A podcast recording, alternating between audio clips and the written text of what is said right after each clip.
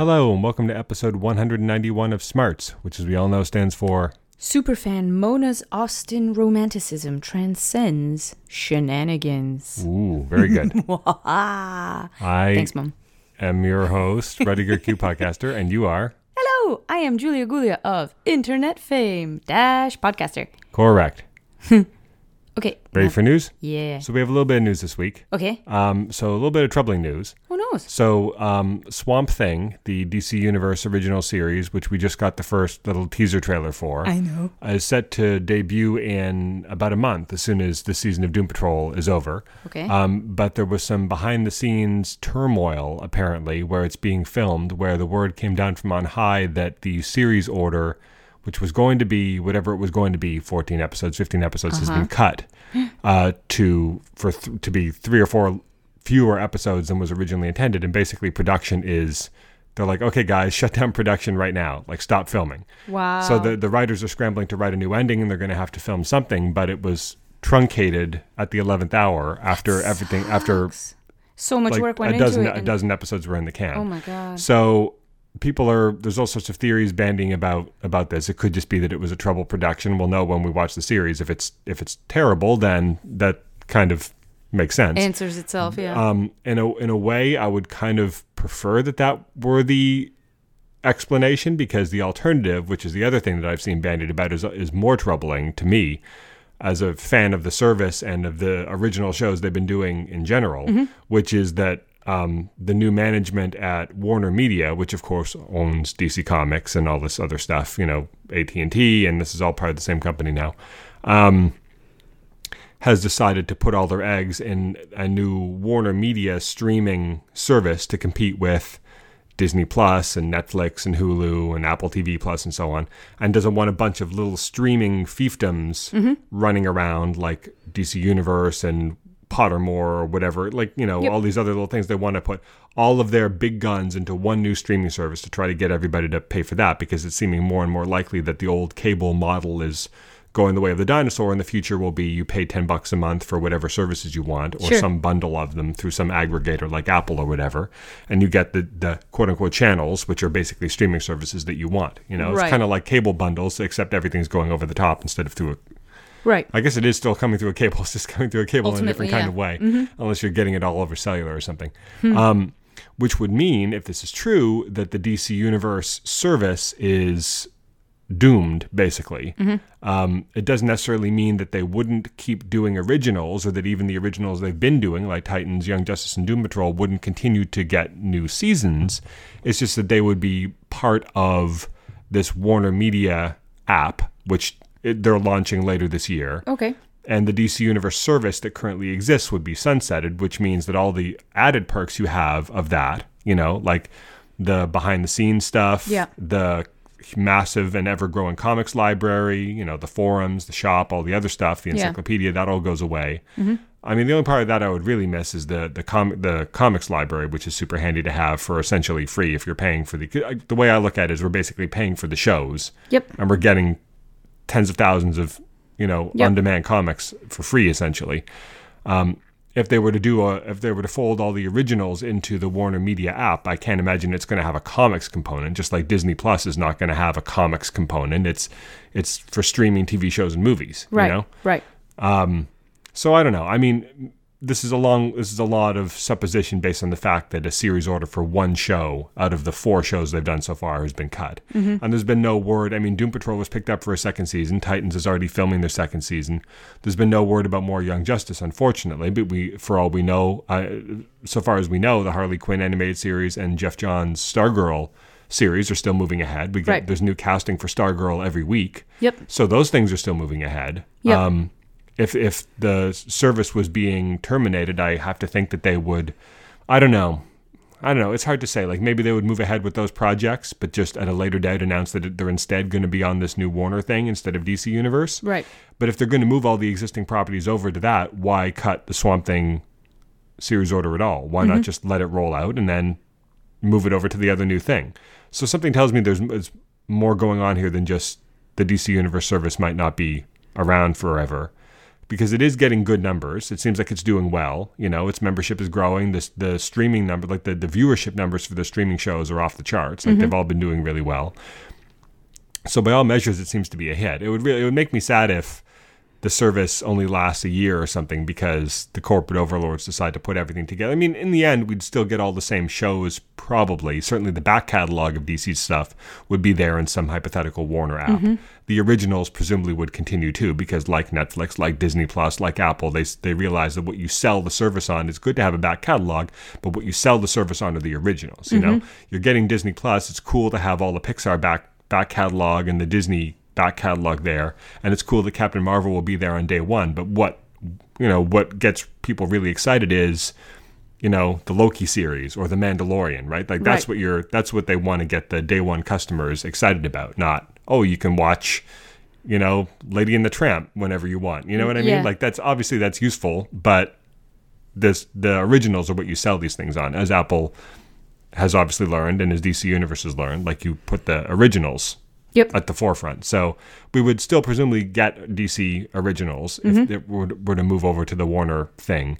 Um, but I do feel like the it's cool to have a service that's really targeted just for the fans. Like Mm-hmm. if they're going to if they're going to do DC Universe originals for a big omnibus Warner Media streaming app, don't you feel like they'd probably want to go with marquee names? Mm-hmm. Like they'd want to have a Superman show or a Batman show. Like the fact that they're able to do a Titan show or a Doom Patrol show Mm-hmm. or more episodes of Young Justice, I feel like is because they know that they just they have a viewership made up of exclusively the hardcore DC fans who are going to get excited about a Doom Patrol show or a Stargirl show, Mm-hmm. who know who Geoff Johns is and are excited to see him bring this character that he Yeah. created 20 years ago to life in a way that only he can, right? Right. Whereas people that are subscribing to Warner Media to be able to watch the Harry Potter movies over and over again aren't going to care about Stargirl, right? Like Yep. we've talked about this before, the niche versus broad appeal of the DC Universe service, but it appears to be doing well, so it doesn't need broad appeal. But if they want to move the same license over to a more general purpose targeted app, I have to think that the the the shows that they're being told to produce from on high would have to be a bit more um, you know, would have to appeal to a broader demo than the Stargirl series would. You know, Right. there mm-hmm. would hopefully be a mix, but I don't think it's going to be the mix we're currently getting, which I'm enjoying because I've seen so many stories about Superman and Batman, but I've never seen a Doom Patrol show. I've never seen a Stargirl show. You know, Yeah. there's no other way you're going to get more episodes of Young Justice as it currently stands. Yeah. So I don't know. I'd be sad if that happened. It's a, you know, it's a lot of speculation based on three episodes being cut from the Swamp Thing series, which there could be any number of explanations for. But the fact that they haven't, that this story broke like a week ago, and nobody has issued any sort of uh, correction or press release or whatever to say, don't get carried away. It's just because the actor got sick or something like that Yeah. leads me to believe that there is something going on that they don't want public. The only question is, is it happening at the like production level, i.e., the show is not of high quality, Right. or is it happening at the corporate level, i.e., they were told to shut it down because they're reconfiguring everything and they're not, you know, Right, The higher ups are not interested in the Swamp Thing show anymore. So I don't know. Well, I don't know. It'll be could be a long time before we know what this is all about. I mean, the the next strike two would be if we hear that one of the shows, the upcoming shows that they've already announced, like um, like the Harley Quinn show or Stargirl or whatever, um, are canceled, or if they if they announce if they don't announce any upcoming originals mm-hmm. because they've shown that they want to have a new original episode of something every week. It's been the case so far, with the exception of like a one week gap between when Titans ended and Young Justice began, the same between Young Justice and Doom Patrol. But clearly, the the idea is to have something new there every week. If Swamp Thing ends and Harley Quinn ends and Stargirl ends, this will be like by the end of the year that all this finishes, and there's nothing new there to replace them, then that probably means that there's that they're not producing more stuff, you know. So we'll have to wait and see. But anyway, that's our only news. So what was your comic of the week? So this week I picked Naomi number four. Um, I pick it every single time it comes up. I think I've picked every single issue so far. I think I picked the first one. I yeah, we, had- we co-picked it had the first we one. co-picked. It has been picked every time it's come out at the at the very least. Yes. It's tremendous. The uh, art continues to be amazing. The relationships that make the characters th- so three dimensional in my mind continue to be amazing. The story that um, that the father is telling Naomi, Naomi's dad is telling her, um, is is really compelling and interesting and and adventurous, and the art that rendered them 20 years younger, you know, 16 years younger, where he doesn't have that much of a dad punch, and um, her mom, who is an artist, is even more esoteric and you know, hair dyed, nose piercing, all the Yeah, she the was like a, she was like a Gen X yes, punk. Yeah, Yeah. and she was fabulous and gorgeous and and just um, vivacious in that youthful, crazy kind of way. And the, I mean, the art is just stunning. It really is. But the story is so good. It's just so good. They came short story they came from Rann they were at war with thanagar. He Well, was he- a, he came he, from he Rann, came from yeah. Rann correct yes. He came from Rann he was at war with thanagar. Thanagar he knows who d is. We learned last issue that um, d was a thanagarian so, uh, soldier also on the run. And um, her dad was special ops for lack of better terms um, and came to this planet on a recon mission to hunt down the runaway Thanagarian and but he didn't get any follow-up orders and he's been waiting for those follow-up orders and nothing nothing nothing. And then suddenly the um the both of both D and he had their communicator signal pipe up at the same time. They go to the same place and they realize they they were both summoned there. And they're ready to fight each other but they don't really that's not what they want to do. And then suddenly the sky opens up and a battle ensuing um, happens. And that's how naomi comes to this planet and her mother or guardian or somebody that neither of them know nobody knows who this woman was that was carrying her and saying you know they won't take her they won't kill her you know. Um, she dies in the conflict so there are no answers to be had and that's how but the the Rannian and the Thanagarian band forces to save the baby and defend the people that are clearly under attack unarmed um, and after everything is dispatched and everything is settled down, they uncover the swaddling clothes of a little baby and a special little moon baby. Do you remember how she was drawn? She was wearing some sort of a like a baby onesie with a moon crest on it. So clearly she's special for some reason, but nobody knows why. And that's that's how, how that's how he became a dad. Aww. Oh, it's such a good story. I just can't wait to see what happens next. I mean, it's so heart wrenching too because the answers that Naomi wants about her parentage and her origins are only partly filled in, and so you you're just craving the rest of the puzzle. Ah, it's just such a good story. It really is. I love it so much. I really am enjoying it so so much. I mean, the the twenty year joke about Bendis is that his his comics are just characters talking for twenty pages, and Okay, it's, fair. It's as true of this series as it is of anything else because there was like one two page fight scene between Superman and Mongrel in the first issue, and literally everything else has has either been flashbacks, which were mostly talking with a little bit of action, or present day scenes with characters talking. And I'm not, and it's, and I'm not saying it's a it's a bad thing. I'm saying that you know he's leaning into it definitely because this is a series about you know characters talking for six issues, Sure. and then presumably she'll become like some sort of superhero at the end, and then she'll go off and have adventures, and there'll be action there wherever that happens. Naomi Volume Two or But Young they're still talking about action. I mean, the. Thanagarian. So first, they're there talking was a about lot, action. Okay, that's a that's Bendis fine. Comic for you. I know they're talking about action that has uh, taken place, but it's so irrelevant to what makes this story tick that it's just It's the Rosencrantz and Guildenstern of uh, of the Wonder Comics imprint. It's characters talking about other exciting things that, that, that, that is that we don't get to see. yeah, wolf. oh, it's not it's not a complaint. I, it's it is it knows exactly what it is and it does it very well. But if you go in expecting like a, an action book, I feel like it works better. Like the Young Justice comic, which I'm also really enjoying. Um, sometimes falters a little bit for me there because there's so much talking there, and there's only been like what there's been like one fight scene in five issues or something in the Young Justice comic, and that was in issue number one, and everything else has just been like flashbacks or characters talking and quipping at each other. I feel like it works better here because it sort of fits what the series is trying to do. But for a big actiony team book, I feel like having four issues of the characters just being in jail cells and, and quipping with each other is is not maybe what you're what you're looking for. But I feel like it works here very well. Yeah, So I picked uh, Justice League number twenty two, nice. yes. Um, which was the uh, the issue by uh, James Tynion the fourth and uh, Francis Manapul on art. His art is always wonderful. Of course, he did Yeah. the he did the new Fifty Two Flash series. He did the uh, the art on the Trinity series for the first couple of years. Who's doing the art on Naomi? I want to give them a shout. Jamal Campbell. Oh, he's so good. He's so good. Um, but the it, for me, it was the the the plotting in this issue that was great because it took all of the um, the hints and uh, reveals that we've gotten about Perpetua and Doom and Justice and the Monitor, the Anti Monitor, the World Forger, you know, the multiverse before this one, the fate of this multiverse, the sixth dimension, all these things, and that we that we the characters have been referring to or that have been hinted at, and laid it out for us in like a linear, like basically Justice League issue zero is essentially what this is because it's showing us explicitly, narratively, all the things that have just been obtusely referred to or mentioned by characters so far.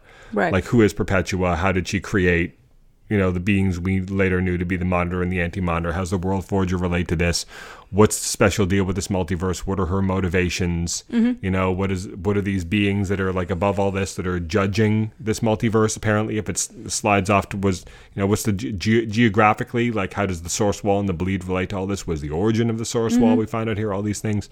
Um, so it ties all that together and really gives you a good sense of the stakes here. And I feel like um, even though this was one, like the whole the DC universe, the DC multiverse, the history of the crises, all this stuff is of course retcon piled on top of retcon piled on top of retcon. This is no exception. Like obviously this issue is it's called the first crisis, but all of this is, you know, it's Right. not, it's not like w- when um, Gardner Fox wrote. Um, Crisis on Earth 2, I guess, was the first crisis story and the first JLA JSA team up in the 60s. It's not like he's thought, well, you know, 50 years from now, someone will reveal that there was a crisis before this or whatever, you know. Um, but the the uh, the history of you know the monitor and the anti-monitor, why the anti-monitor hates the monitor and wants to destroy everything that he's responsible for Right. monitoring.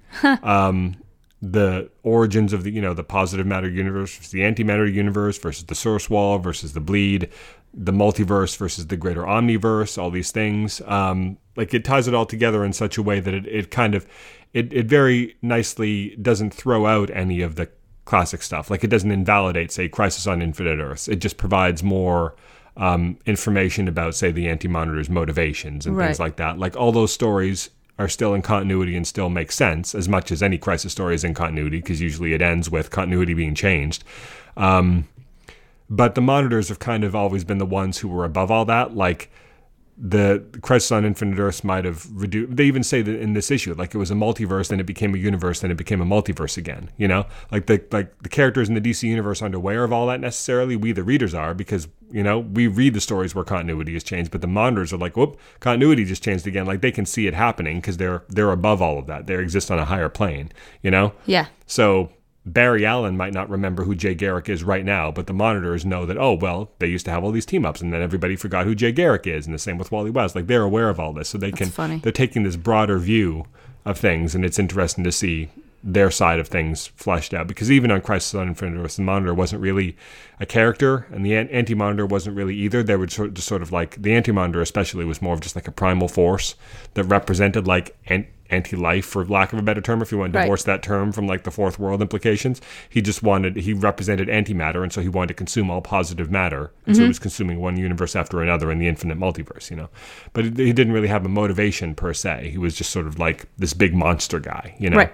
Mm-hmm. So, yeah, so it's interesting to get all that here, and it, it- it's interesting that they put it in here now at basically the halfway point. I think because Scott Snyder has said that his Justice League run is sort of a two-year plan, and this is issue 22 in their bi-weekly issue, so this is basically the halfway point. So everything we've learned so far, you drop this now and just like, okay, is everybody clear on the stakes and the motivations here? Because now as we're going to the second half of this run, Yep. all the all the everything has been revealed, and now they can just, you know, Yep. go into the end game basically. So I think that it's it was well positioned and well told and well drawn, obviously. And I really, you know, as, as looking at it from like a continuity perspective, I'm like, oh, it's really cool that they worked this in. And this thing like, oh, the World Forge is like, oh, I created this little pet called Barbatos. Oh like, man, that's what I was about to say. I was about to say the one thing that really made me crack up and just stop and reread panels was the joke about Barbatos. Hilarious. Well, it wasn't really a joke. Like that was what No, he I was that- in the Dark Nights Metal. Like that's when Scott Snyder created the idea of the Dark Multiverse and the World Forger and so on. He retconned Grant Morrison's creation of Barbatos from his Batman run as being this um, like Cerberus, like the Cerberus of the Dark Multiverse. But the fact that he treated him like a tiny little elf pet was just yeah, 'cause it adorable probably and took hilarious. him like countless eons to evolve into the big massive monster he is now. Or alternatively, the another perhaps more interesting way to view it is from their perspective, he is this tiny little creature. Yeah. It's just from the perspective of our guys, he's this infinitely Massive. powerful monster. Well, but it yeah. just shows you the scale of the that Perpetua and, and her children are operating at. Yes. If the creature we know as Barbatos is like just a This little joke little- pet to them, yeah. you know. Yeah, but it did kind of get out of their control and run rampant. So I think it is probably more powerful later than it was when it was first created here. But Understood. because it was like chewing on all those dark No, he eats for the ones that didn't yeah, take and off. he's been doing that for Eons. basically the entire life of this multiverse. Well, yeah. So yeah, of course he would get stronger over time. But yeah, no, I really enjoyed it. I did too. That was great. So should we move on to our game slash Game quiz. thing? Game so quiz. so we've Activity. been having so much fun ranking Star Trek stuff. Okay. So I thought we'd keep that going, and so I thought we would rank Star Trek time travel episodes because this oh, season finale of Star Trek Discovery, of course, had a lot of time travel. Oh Let's do it. So this is by no means a complete cataloging of Star Trek time travel episodes because it'd be like fifty of them. Just in this season. Well, yeah, and I had to, and I actually excluded Yeah. I excluded Enterprise and Discovery entirely because they had entire season-long plots Of that revolved travel. around time travel, and so it would be hard and also kind of dis- unfair to pick out individual episodes. So these are all from the first four. You still haven't read the third Harry Potter book, correct? right? Okay, so then I'm not gonna. Does the it. Enterprise show up there? And No, no, thus no. it is I relevant. was just gonna make jokes that you won't get. That's all right. Okay. Go ahead. Um, so these are all from the first four series. They're excluding the Enterprise okay. and, and Discovery. Let's do this. Um, so a few from each one. So City on the Edge of Forever, of course, Oh. from TOS. Um, Yesterday's Enterprise. Some of these you probably know by name. Yesterday's Enterprise from TNG. You know, remember Yesterday's Enterprise? That's- Was that the season finale? I mean, series finale? No, that was best of both. That was um, all good things. I actually left out the season, the series finales also because we've also are, we've already Sure, rated we've series finales, and they often okay. revolve around time travel. All good things. Yeah. Um, okay, understood. So Futures. Tell me about yesterday's- No, Endgame. What was the name of the Voyager? It was Endgame, wasn't it? Yeah, I remember thinking it was a generic name, but now Endgame sounds really cool because of the is, Avengers movie. yeah. But I think it was Endgame. Um, yeah, Journey's End was that bad TNG episode where Wesley left because of Native Americans. Um, yeah, so no, yesterday's Enterprise is the one where the Enterprise C comes forward in time through a rift, Oh. and, and all of a sudden the Federation is militaristic, and Tasha Yar is back on the bridge, Yeah. and there's no war for Wesley on the ship, and only Guinan knows that things used to be different, and they have to send the Enterprise C back. that's so right, so that was yesterday's Enterprise. That's great. Um, Times Arrow from TNG, which is the two-parter with Mark Twain and Data's head. Yeah. Okay. Um, Past Tense from Deep Space Nine, which is the one with uh, Sisko and Bashir um, and Dax going back in time to solve uh, homelessness. That's right. Ooh, that um, was a good one. The Visitor from Deep Space Nine, which is the one where Jake is gradually getting older and his father Oh, is appearing to him throughout The his rubber life. band, yeah. Yeah. Um, Trials and Tribulations from Deep Space Nine, which is of course the one where So they go good. back and I got you, yeah. and uh, Oh, walk around behind the scenes of the Trouble with Tribbles. A Year of Hell from Voyager, which was the two-parter with Kurtwood Smith, where he had the ship that could change time, and so Oh, yes. Vo- Voyager went through this Year of Hell where you know Tuvok got blinded and everybody was burned and the ship was breaking up and Janeway was the last one standing on the ship at the end. Do you remember? Yeah, I do. Um, and then finally, Timeless from Voyager, which was the 100th episode, which is the one where Chakotay and Harry Kim have to change history because Voyager tried using the Oh, transwarp drive and yes. crash landed on an ice planet. Um, so they have to change history, and Captain Geordi LaForge shows up to try to stop them, but they ultimately end up, of course, succeeding. That's right. Right? That's right. So those are your those are your choices. Okay. Um. All right. Let's see. Mm. I choose. Okay. Uh, I love Times Arrow. Let's see. I think my favorite one has to be The City on the Edge of Forever. Really? Yeah. Okay.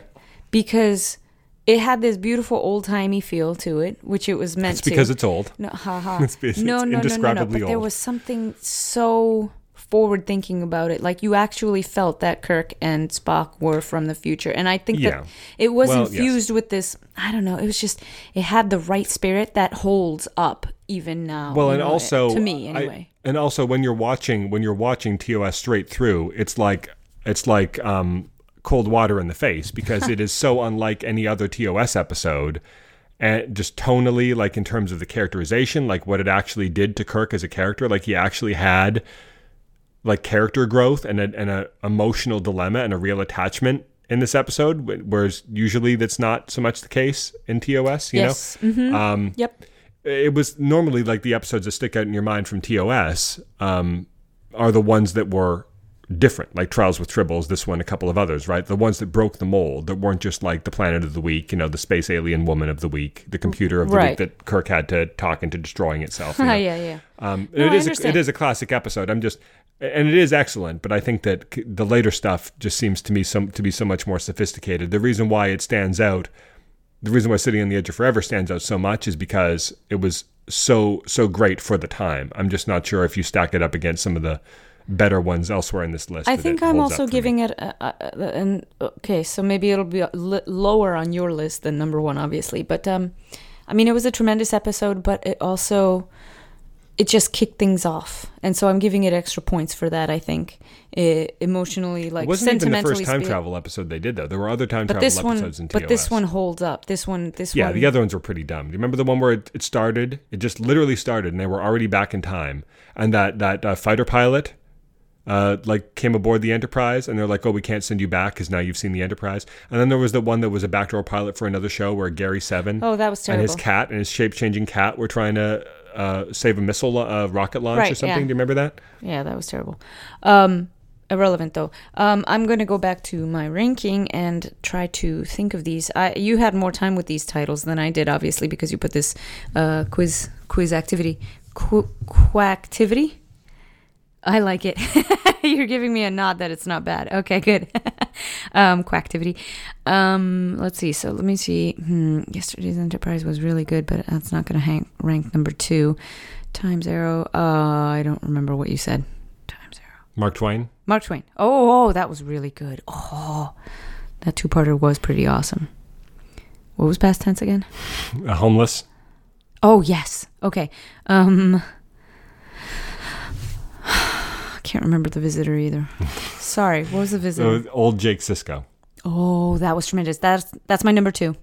Yep. Old Jake That's Sisko. easily top five episodes of Deep Space That's- Nine, if not top three. That's going to be number 2 for me. That's so amazing. It was so god, I cried Yeah, we like watched that. I we had a new. we watched that. We had a new son, and we watched that one. It was like that's really a punch in the gut. That was tremendous. Yeah. Son growing up without his father and doing everything he can to get his father back, like sacrificing his whole life, Yeah. the whole life that he lived, just to be able to go just to be back because the boy that he used to be needed a father and Yep. didn't have it. You know. Yep. That was un- unbelievable. Um what was timeless again? The one where Chakotay and Harry Kim have Oh, to that. stop Okay. Voyager from crossing into the ice that was a good one, but no.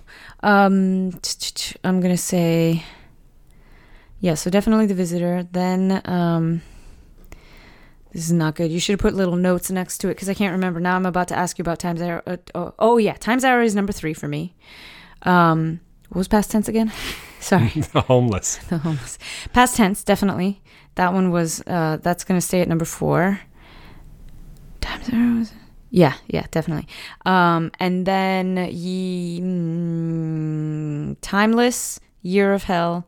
Really, Timeless above Year of Hell. Year of Hell is everybody's favorite Voyager episode Good for them.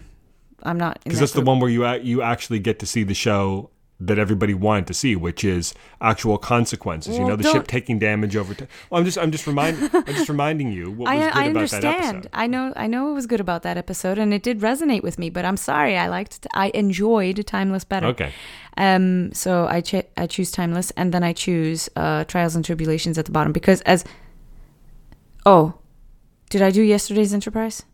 No, I forgot Um, that no. one. So, huh. Okay, this is really tough without like a notebook.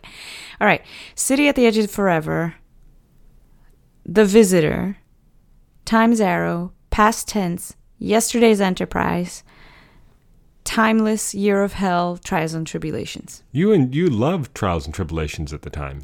I loved it, but it didn't really accomplish anything. It It, wasn't was just to accomplish fun. it. It was for the anniversary. It the, was- it was the It was mm. just a thirtieth bit anniversary of, of. Star Trek, and it was supposed to be a fun. It was hilarious.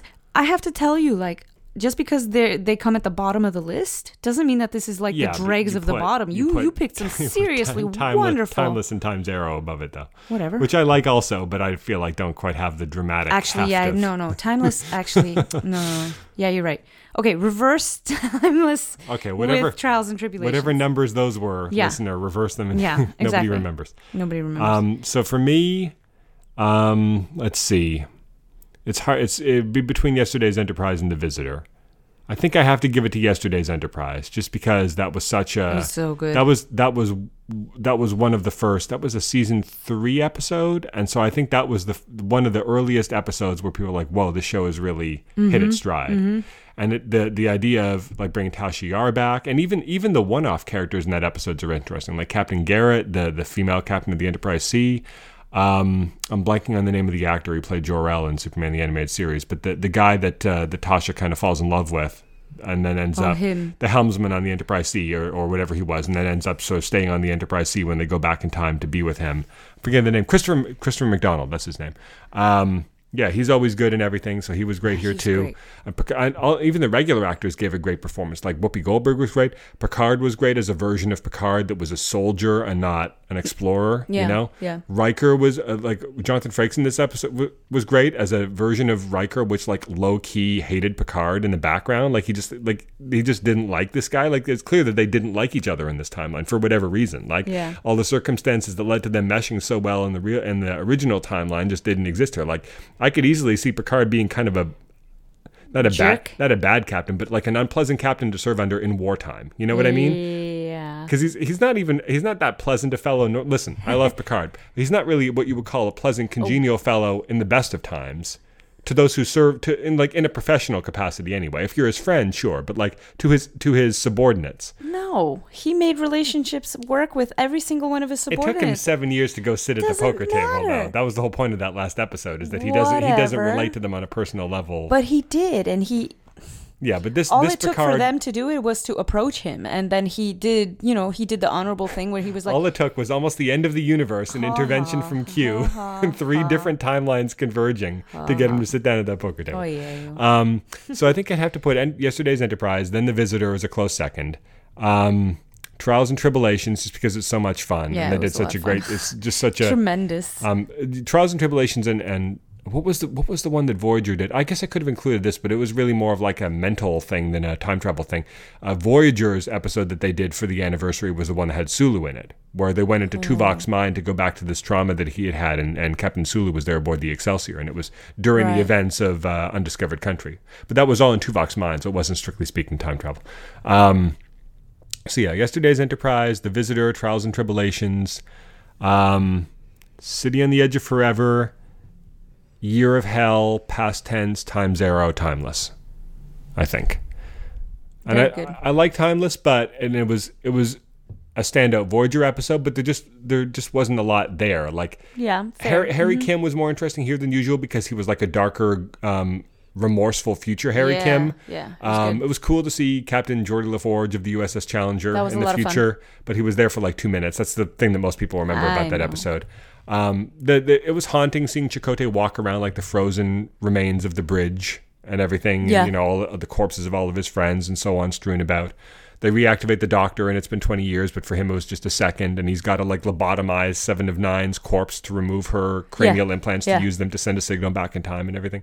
I mean, it was it was memorable as a Voyager episode, but I just like dramatically like there wasn't a lot of character development for the characters there, or or or really much. No, but it was some of. good time travel. Similarly with Time Ja- Time Zero is a lark. It's a lot of fun. The Mark Twain stuff is fun. Guinan's good here. There's a lot of That fun was so good. fun data stuff.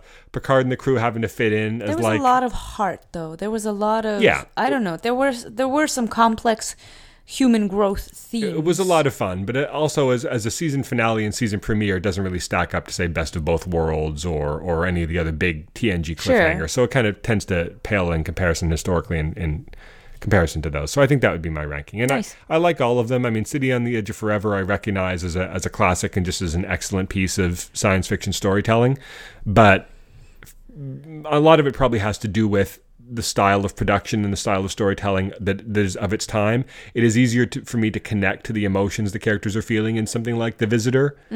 Um, and it doesn't even have to do with like specifically what they're going through and how I relate to it. It's just the style of storytelling that is more modern.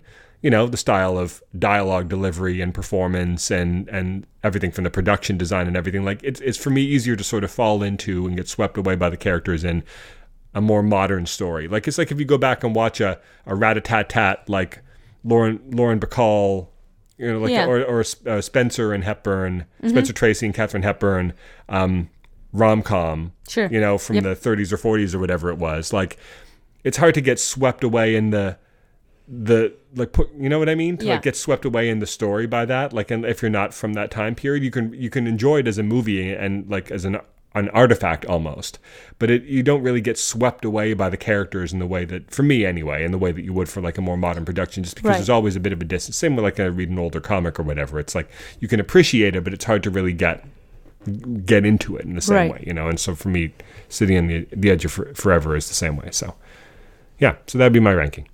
Good ranking. Yep. So should we move on to our shows? I am ready. So we have the season finale of Star Trek Discovery. We have uh, the penultimate episode of Gotham, and then we have episodes of Flash, Legends of Tomorrow, Arrow, and Doom Patrol. Yep. We'll try to keep it short and sweet, but um, sweet. I mean, Yeah. uh, but spoilers Well, be. why don't we talk about the other stuff first? Because the Star Trek thing might run long. Okay. Um, so Gotham. So this is the second to last episode, and the, and without spoiling it for you, the final episode will be very different. Um, in terms of its um, now you've put me on edge. status quo, one could say. Um, so this did feel like a, a season finale. right, and you'll see why it felt that way Oh, because it um, will be an epilogue. They're Y- doing yeah, an it's epilogue. kind of an epilogue. Oh. Are you referring to oh. epilogue in the generic narrative sense, or literally the Justice League Unlimited episode epilogue when you say that? No. Or am I being too? No, you're being too hopeful were- about what I remember about epilogue. No, I mean like when you open a book and it says nine years later. Yeah. yeah, it's kind of a, the last one will be kind of an epilogue, like a fan servicey epilogue, one could say. Like I, don't want to reveal too it. much. I knew So, it. so this one kind of gets knew it. everything, but I feel like it did actually like. I don't know. It it, it, la- it landed for me like the thing of Yeah, it did for me something as, as simple as like all the the cast and the citizens of Gotham that have been through so much, like they all come and stand there with Jim Gordon and are- and were willing to sacrifice themselves if need be for this guy that has sacrificed so much for them. There, it was a a- is a patriotic nice- thing, wasn't it? Yeah. Well, it's just it like because he's been like all the He's characters in the show have been through so many ups and downs, and he sacrificed so much for the city, and the city seems to just get worse. I mean, that's the story, right? Is that it Right, gets worse until idea, Batman yeah. comes along, but um, it seems to get worse and worse, and everybody seems to be so ungrateful. That just a reminder at the end that that that he is actually Affecting making a difference, change, yeah. and that people do appreciate it is like a nice note to end his arc on. You know what I mean? Even though um, it is supposed to fall to more crap before Bruce Wayne comes in and cleans it up. Yeah, I don't. Batman, something tells me they're not going to make it that. They're not really going to hit that that, note too hard in the final episode Cool. because for the, all the reasons we talked about as we were watching it, like they can't make it too bad because then it just seems like the guys we've been watching for five years failed at everything. Sure. You know what I mean? Yeah. So something tells me like, because it has gotten worse. Like if you look at it objectively, things probably are. I mean, obviously now No, with No. Man's You- Land they're yeah. worse, but even before No Man's Land, it's like you might have been better off. Objectively speaking, with the mob, Yeah. than you were with all these crazy supervillains and monsters running around, Yep. right? Which is the whole point. Sure. Um, but yeah, and I feel like the characters got a nice wrap up. I mean, a lot the main ones anyway. I mean, I'm not sure there was some grand conclusion to Lucius Fox's character arc, for example. Fair. um, yeah, he But, started you know, and ended Pen- in the same Penguin and place. Riddler kind of got their little moment of, of camaraderie at the end, where they decided not to stab each other in the back, literally. Barbara kind of seems like Barbara has basically decided to reform, right, for the sake Yep. of her daughter. They give her Mm-hmm. the name Barbara. Um, Barbara Lee Gordon, Yeah. right? And I was trying to think, did Barbara ever have a middle name in the comics? And I can't remember. If it was, I'm sure it wasn't Lee. But it's kind of a nice that It's it's nice. nice for her to do that, and that was a smart bit of writing too, because it shows that she's not. They're not going to have like this. She and Lee aren't going to have this like Right, bickering relationship. Like antagonistic they're going to relationship. accept each other as like this weird tripartite family, Yeah. basically. Um, uh, Bruce's thing uh, with recognizing that all this is largely because of him, and he has to leave. If, if I had if I had changed one, well, if I had had changed changed two things, one of them would be that I would have liked the reason for Bruce's leaving to be not just because he doesn't want to bring more heat back down on Gotham, but also for him to explicitly say what we, the Batman fans, know is really happening, which is he's going to go travel the world and learn more skills. Right? Sure. I wish he'd say like, "I will be back once I'm ready to to protect the city" or something like that. And instead, it just seems like he's leaving. He's leaving to protect the city. He's leaving to protect the city, Oh, not yes. leaving to prepare himself to come back and protect the city. It's a, it's a slight difference, but I would have liked a nod to the other thing too. Yeah. The other thing that I wasn't thrilled about was the the role that Selina had at the end, Hmm. where it, I like that she was. I like that they've kind of gotten over the whole like bickering, like I'm going to pretend like I don't Sure. really like you thing, which is fine. But the way that like she like She Ca- looked Casablan- abandoned. Well, Casablanca style. Yeah. She was like running after the plane at the end, and I hope, I hope that in the final episode, where presumably she's going to be very Catwoman esque, right? Because Yeah. the whole point of the final episode will be to show the classic versions of the characters. That they don't hint that like she turned to crime because Bruce left her or something, Yeah, which that- would really be a, a disservice to her character. Such a disservice, yeah. yeah. So that, that would be the other thing is like I, I feel like they kind of they didn't damsel her like she's definitely like a strong character who Mm-hmm. didn't need anybody to protect her, but they kind of made her seem like she was pining after him at the end. Yep. If anything, I don't know. If anything, Batman pines after Catwoman more than vice versa. Yeah. Right in the Yeah. comics, and it's really tradi- it's been that way more in the show also. Right, like Bruce is clearly smitten with her, but it takes her a long time to even give him the time of day. Right, so I don't know the way the the characterization of her at the end, or it, it was just the way that it seemed like Mm-hmm. you know that that bothered me a little bit. But otherwise, I thought that it was I thought that it was uh, it was a good conclusion. And Nyssa gets away at the end, which I'm sort of surprised by. I can't imagine she's going to come back in the final didn't even episode. make they didn't sense really need to save her did- either. First off, you you heard the dog barking through the thing. They could have just had it, had the dog put an end to her. They should And have had the dog. off, they should have had the dog jump out and maul her, and yeah, that's the end of there her you character. go. Exactly. That would Yeah, have been great. I wasn't thrilled with Can her I just character. finish my thought? It seemed Hold like on. she seemed a little arch the whole time. Like Yeah, the for actress sure. was She really was- over the mhm. top with the role. Well, hello. This is the show Gotham. Yeah, Everybody's I know, over the compare top it to Katrina. Law and Arrow But- playing what is supposed to be the same character, and she's way more compelling. And They also wrote her very different, No, I differently understand the, too. the so come on yeah. now. I mean, come on. She didn't really have a lot to work with. Don't blame the actress. Um, but I I also don't like that it was established that it was a two man operating submarine and somehow she one woman was able Well, to she's got run the away dog. from it. Oh yeah, okay, yeah, the dog. yeah, mm. Uh, Edward Nygma couldn't get the dog to pull the right levers, but uh, she can. I don't, oh, okay. Well, she'll put one of those chips in his brain, Oh yeah, there you go. and then uh, Fido fetch. yeah, and then she'll be able to give him commands like the general. Don't poop in the middle of the deck. Yeah, but I, I think I think that it was good. I mean, it, it seemed like a little seemed a little rushed in places, and like we said, some of the A little. characterization was a little weird. Yeah, but- I mean, it had its its flaws here and there, but no, it was a fun ride. Yeah, so I, I'm interested to see your reactions to the final episode because I think that it's going to be kind of like a I'm interested to look forward to uh, to to to see it because it letter to the really did. It really did seem like a season finale this episode. So I was like, "There's one more episode? oh, it must like be an it's- epilogue." It seemed like a season finale, but if this had been the series finale, I think it would have fallen a little flat because it did. I didn't f- quite feel the climax of it. It felt like they were still holding something. You know what I Mm. mean? Like this felt like a. It felt like they wrote this knowing, and they did know, of course, that there would be an epilogue that would really, hopefully, knock it out Wrap of everything else Like if this had been the final episode, I think it would feel like a disappointment. Yeah, right Because now even- it's all in the package. Now it needs a bow, and next yeah, week we're this could have been a season Got it. finale, but it didn't quite have deliver what I would have expected from a series finale, which is good because obviously there's one more. Um, so Flash, this one was called Godspeed. This is all about Nora and the So future and her origin. Yeah, this was a lot of fun. Uh, B.D. Wong as uh, as the voice of Godspeed, Robert Picardo as the voice of Dexter Myles, the uh, the had to- curator of the Flash Museum. Well, we, we looked back on that one just to catch his voice, and we were like, "Oh yeah, that's so obvious now."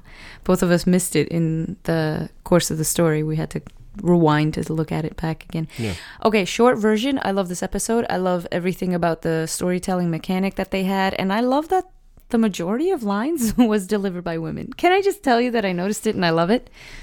Because the I noticed anyway, it I thought it was I great. think it's Yeah. well, not to toot my own horn, but I think that I largely don't notice it when that happens. Sometimes I'm aware of it in Discovery, just because there's been so much Star Trek and it's largely been male dominated. Yeah. That when you have a scene with like four women in Discovery and they're all, you know, Yeah. that's passing the Bechdel test, obviously, because they're not. If they're talking about a man, they're talking about ways to.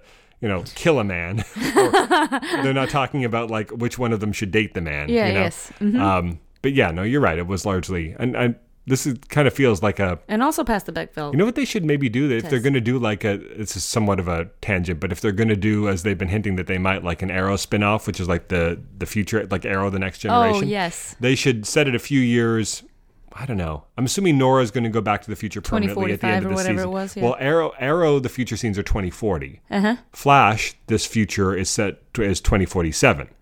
So Okay. if they want, they could do they could age the Arrow kids up a few years, have Nora come back to the future and stay there 2047 at the end of the season of the Flash. Then they could all team up in some Flash Arrow crossover next generation Yeah. series with Mia, um, William, Connor Hawke, and Nora uh, solving mysteries or whatever. Yeah, pretty awesome.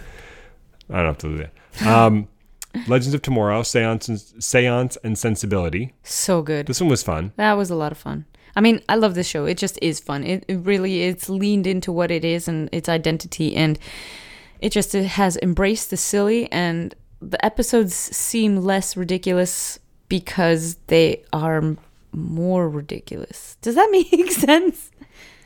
Yeah, I mean, I, I never mind DC stuff seeming ridiculous if it if it's doing it intentionally, Mm-hmm. um, because DC stuff has always been ridiculous. Like it's always been crazy multiverses and you know whatever. Oh yeah, I mean that aside, Time I'm just saying about and- this particular show when it started airing in the the first couple seasons when it was trying to figure out what itself what it was, its identity.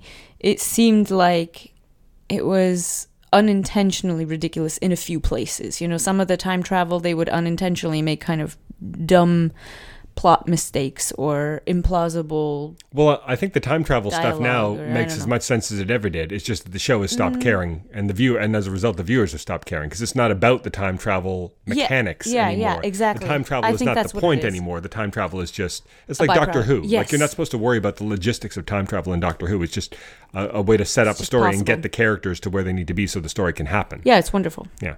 Um, Arrow, Lost Canary.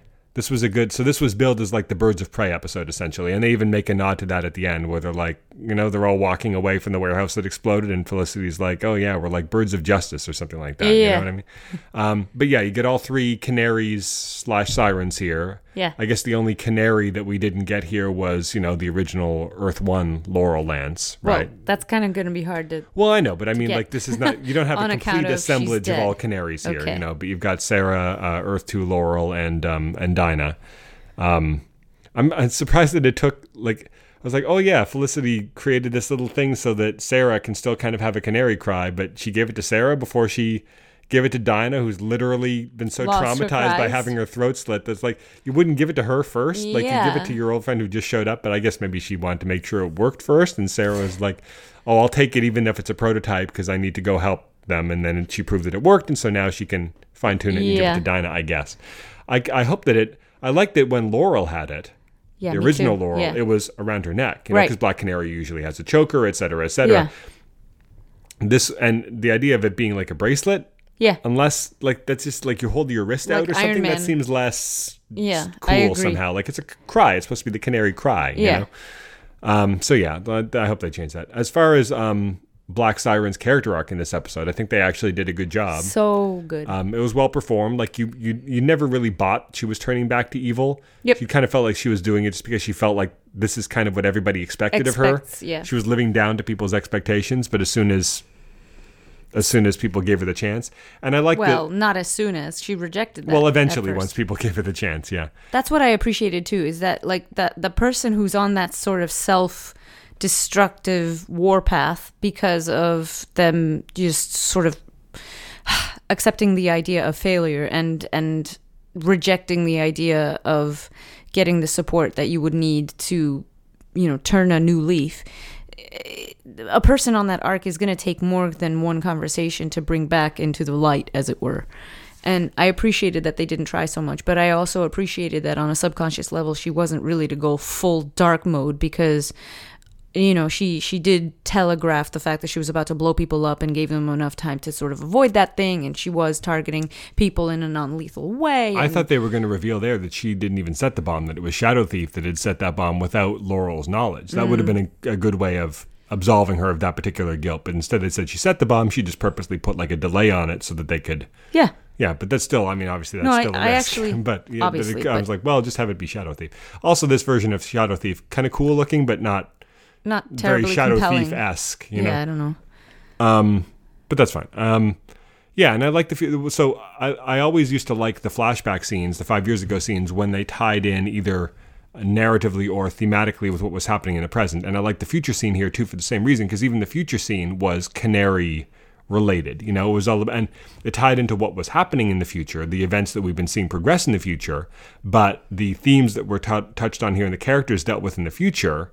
Yep. With Dinah telling Mia about what what the canaries being killed by this like super soldier guy that the corporation had sent out, and then Dinah, you know, offering a little canary pin to Mia and telling her about what the canaries meant and how she she she didn't stand by someone back in the past when they needed her, and she's not going to make that mistake again. And Right. then, of course, at the end, when Laurel shows up, and we see that even though she's gone off to be Black Siren on Earth 2, in the future she becomes a canary, a black canary back on Earth 1 and is fully a hero, you know? Yep. In unconvincing old age makeup and a gray wig. Yeah. Um, so, yeah, I mean, that's cool. Like, they send her off in the present, but then we see in the future that she's still going to have, you know, that she made it, basically. She Sure. became the person she wanted to be. But I like that the future scenes dealt with the same yes. themes of, like, I, what it means to I be like a canary, tied in. basically, you know? Yeah, I like that it was tied in together, Yeah. and the camaraderie and the fact that you know, just working hard to be a badass is one thing, but having a sisterhood network of support and to have each other's backs is what makes that extra step succeed. So, do you think good. Mia will have a code name slash uniform by the end of the season? And if so, Didn't you even think it's going to be? Didn't even consider it, but now you've put the idea in my mind. I'm gonna say, oh, dip. Wouldn't it be cool if she became the new Green Arrow? It's got to be Green? Arrow. They can't just have her, be No. another canary. She's she's, She's Oliver definitely- Queen's she's an ar- daughter. yeah. She's got to be the new Green Arrow. She's got to be the new Green Arrow. or something, or some other arrow, right? Like give her a new like black arrow or something if they have to, Yeah, that'd or be cool. gold arrow or whatever. But it's got to be part of the arrow lineage. It can't Yeah. just be another No. canary because we've had like five other canaries. You know, Yeah. that wouldn't be special. You don't give It somebody wouldn't set her apart in any way. You don't give somebody a badass lord like arrow Robin Hood moment um, with the dolly shot and everything. Although in Kingdom Come, Unless you're In gonna Kingdom Come, Green Arrow and Black Canary's daughter, Olivia Queen, was the was the new Black Canary in Kingdom Come. She wasn't uh, she wasn't uh, an arrow. yeah, She but I don't Black think Canary. that's relevant here. No, I know. I'm just just in some versions when they, when there ends up being Oliver a Queen, progeny. you know, of Oliver Queen. Although obviously he had Connor Hawke and he was Green Arrow also, so it could go either way. Some of his kids end up becoming an arrow, Arrows some and some of them are canaries. Yeah, I mean, It depends on who the mother is, largely, I suppose, right? When the mother is a canary, then, then, then, I think that's the, the variable. Um, so Doom. Patrol, this one was called Hair Patrol. ah, I guess the Beard Hunter is. I guess the, the Beard Hunter's coming back, right? Because he just ran off there, and they Yeah. they've got information that they need no, no, he's not coming back. Oh, because he was The killed by the, the guy. That's There right. you go. The the um the whatever it was the the Esquilax the Chupacabra. Equilax from the the, The, actually, I'm gonna call it um, a jack jackalope. the Canadian jackalope. Yeah. Yeah. the Canadian jackalope because um yeah, no, I mean that was the but this was the important thing and just to fast forward to it, my main question about that was the beard hunter has this magical power where he can follow the essence of a person based on their beard hair and all that stuff. So, he ingested excuse me while I Okay, he ingested the hairballs of of various people in order to track Niles Caulder and he winds up where he winds up in some weird alternate dimension, pocket dimension. Who knows where he was? But he it was cool. This Escher painting upstairs, this Kubert level of of I don't know nothingness, and then he gets to where he's going, and it's the jackalope that we spent the earlier part of the episode getting to know. Um, that the cave woman was the spirit bearer of. So then, does Niles Caulder have some of the cave lady's DNA, or has he? or How did he, how did that beard hair get into the beard man? Is my question. Because that's who he followed. He didn't find Niles Caulder. He found the jackalope lady. Yeah, but maybe Niles had been there, or maybe like that's part of the same dimension where Mister Nobody is keeping the chief. So Like a- she's a prisoner too. It could. I don't know. We don't have enough information yet, but I don't. This is it, the question, I don't think it? necessarily means. Although obviously there has to be some explanation for how he's. I'm amazed the show has gone like 11 episodes without explaining why any of these characters seemingly don't age. Like I'm assuming there's an explanation coming. It seems like one was very close to being offered here the for only Niles person as you and I discussed offline. Let me let me quickly recap for our listeners what we were discussing offline because we did talk about the whole immortality thing. Cliff, obvious because he's a robot, you know, brain robot. Got. it. Uh, what's uh, negative man? Yeah, cool. Um, that's obvious too because you know nuclear power blast plus alien creature. Cool, done. Um, Rita Farr. If anything blob. we know about radiation burns, it means you live forever. Absolutely. Um, Rita Farr, Elastic Woman, Blob, cool. Um, it's the the mystery is really Jane, who um, how Jane is living forever. Niles Caulder, presumably in this episode, we meet him in 1913, and then and at that point he seems to be a regular person in a regular investigative kind of science bureau, which then turns into the evil bigotry society that we all know and love. Um, but at that point he seems to be mortal and then he hooked up with cave lady and then maybe as a result of ex- prolonged exposure there, he picked up some immortal vibes, immortal juju. I don't know. Prolonged Exposure was my favorite 80s um, workplace drama. So that's that's kind of a question mark, and then obviously we don't know about Jane. So that's really it. I mean, Um, I feel like even Jane, all I have to say is like she's met a human, and so Yeah, one of her metahuman personalities yeah, like why- yeah, like immortality, is self that's, healing that's or practically something, a like gimme. Wolverine. But the chief is ostensibly an ordinary person, so there's got to be some sort of explanation coming, and obviously it has to. and he's older than all of them. experiences. And he's older than all of them. Um, yes, Because uh, yeah. even Rita Farr wasn't born. presumably born in like. Yeah. 1860 or something like that, right? Mm-hmm. To be 50 or 60 years old around the time of World War One. Yeah. So yeah, um, yeah. But this was a good episode. I really thoroughly enjoyed it. You never It know was what so to good. expect going in. Like I wasn't expecting a love story between A caveman and Niles the, Collier. the yeah. chief and a hairy Canadian cave woman. Yeah. Um, Well, there you go. Yeah, that's what I got. Um, so the season finale of Star Trek Discovery. Yes. So I really enjoyed this one. I thought that I mean it definitely moved fast, but the fact that it was like a 65 minute episode, it was basically like the length of a short movie. Yeah. Um, they had time for they had enough time for the, the character moments. You know, like it, it took they it was go go go for like the first chunk of it, but then there was time. You know, there were time for moments between Spock and Michael in the heat of everything. You mm-hmm. know, there was some great. There was they gave a um, they had good moments with with number one and, and Admiral Cornwell, and then Pike and Admiral Cornwell, and then her. Mm-hmm. You know, farewell, for lack of a better term, and then the moment and the moments at the end with you know everybody aboard the Enterprise and Spock's log, and then them them being debriefed by Starfleet and everything mm-hmm. else. Like there there was enough like nice slow paced moments here, mm-hmm. even in the heat of action. Like they they took. I mean, the one argument that you could make, much like last episode. Where even though there was literally a ticking clock, Michael was stopping every five seconds to have a tearful farewell to someone. Is that mm-hmm. literally while people were dying around her in this massive space battle, Michael and Spock were having like a five minute heart to heart conversation about how he needs to, like, how he's going to go on after this. Is like there's people literally exploding right behind you. Like maybe, like I realize this is the last time they're ever going to see each other, but Yeah. you know, Yeah. but that's that's fine. I mean, you kind of and the big climax, you, I can forgive that. It was interesting here, and this is this is something that again they've changed from Star Trek canon, but doesn't really bother me very much. Is the idea of like fighters, because Star Trek. Um, space combat has always basically been like naval combat. It's been mm-hmm. capital ships, you know, mm-hmm. big ships moving relative to each other very slowly, mm-hmm. firing very slowly and deliberately. It's not been like Star Star Wars where there's fighters zooming all over the place and there's like dodging and flying in between stuff, and it's never been that, right? Right. But here, the Enterprise is able to launch. I mean, they've always had shuttlecraft, of course, but the shuttlecraft have always been used for like short range landing missions and mm-hmm. exploratory missions. Like they'll take it inside a nebula or down to a planet or whatever. They've never launched a shuttle pod to have like a maneuverable combat vehicle, right? Mm-hmm. Even the runabouts, while they were used on Deep Space Nine, oftentimes for like um, sort of like adjunct combat vessels to the Defiant or whatever, or to be launched from Deep Space Nine to engage with the enemy. They were never really like fighters, like with a pilot in there flying around and shooting things. You know what I mean? It's always just been like a different shuttle, like a bigger shuttle with more weapons or whatever. Whereas here, they not just had shuttles. They had a line from number one last week where she was like, "Oh, I took the liberty of outfitting our shuttles and our Yeah, pods." that was great. It's like your shuttles and your pods. And in this episode, they had like little pod fighters, Mm-hmm. like seemingly, although I don't think we saw any of the pilots, like presumably like little one man or two man fighters that would like zip around. Mm-hmm. I guess they could have been like drones, maybe, because we saw the Enterprise has got those little cute looking drones that come out and repair the ship when Yeah. bad stuff happens. yeah. Um, Aw. They don't have to send Malcolm Reed out there to get his leg impaled anymore, like they did 100 years before. They've Yeah. moved beyond that. Yep. Um, so I'm like, yeah, I guess it makes sense. Like the start, the f- big ships or like the capital ships, and they would have like a complement of smaller ships that they could launch. I guess.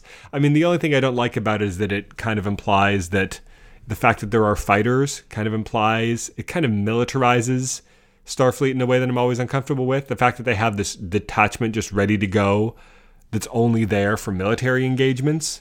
It's like I'm always a little wary when it seems like they're making Starfleet too warlike, you know. And I, I guess it kind of works here because they've just come off of a long. I guess it wasn't really that long. it was relatively short, actually. Conflict but a bloody war with the Klingons, sure. Mm-hmm. So maybe Starfleet ships still carry a complement of fighters, but but even ten years later, by the time we get to Kirk's time, they don't anymore because they've had ten years of relative peace. Um, yeah. But yeah, I'm not I'm not crazy about the idea of the Enterprise having a fighter squadron that it launches. That's too Battlestar Galactica or Star Wars for me. But as a one-off thing here, um, shortly coming off shortly of this time of war that they Well, I mean, don't forget they they were explorers, but they were trained military professionals. You have to go to boot camp before you can serve as like, I don't know, a naval secretary or whatever.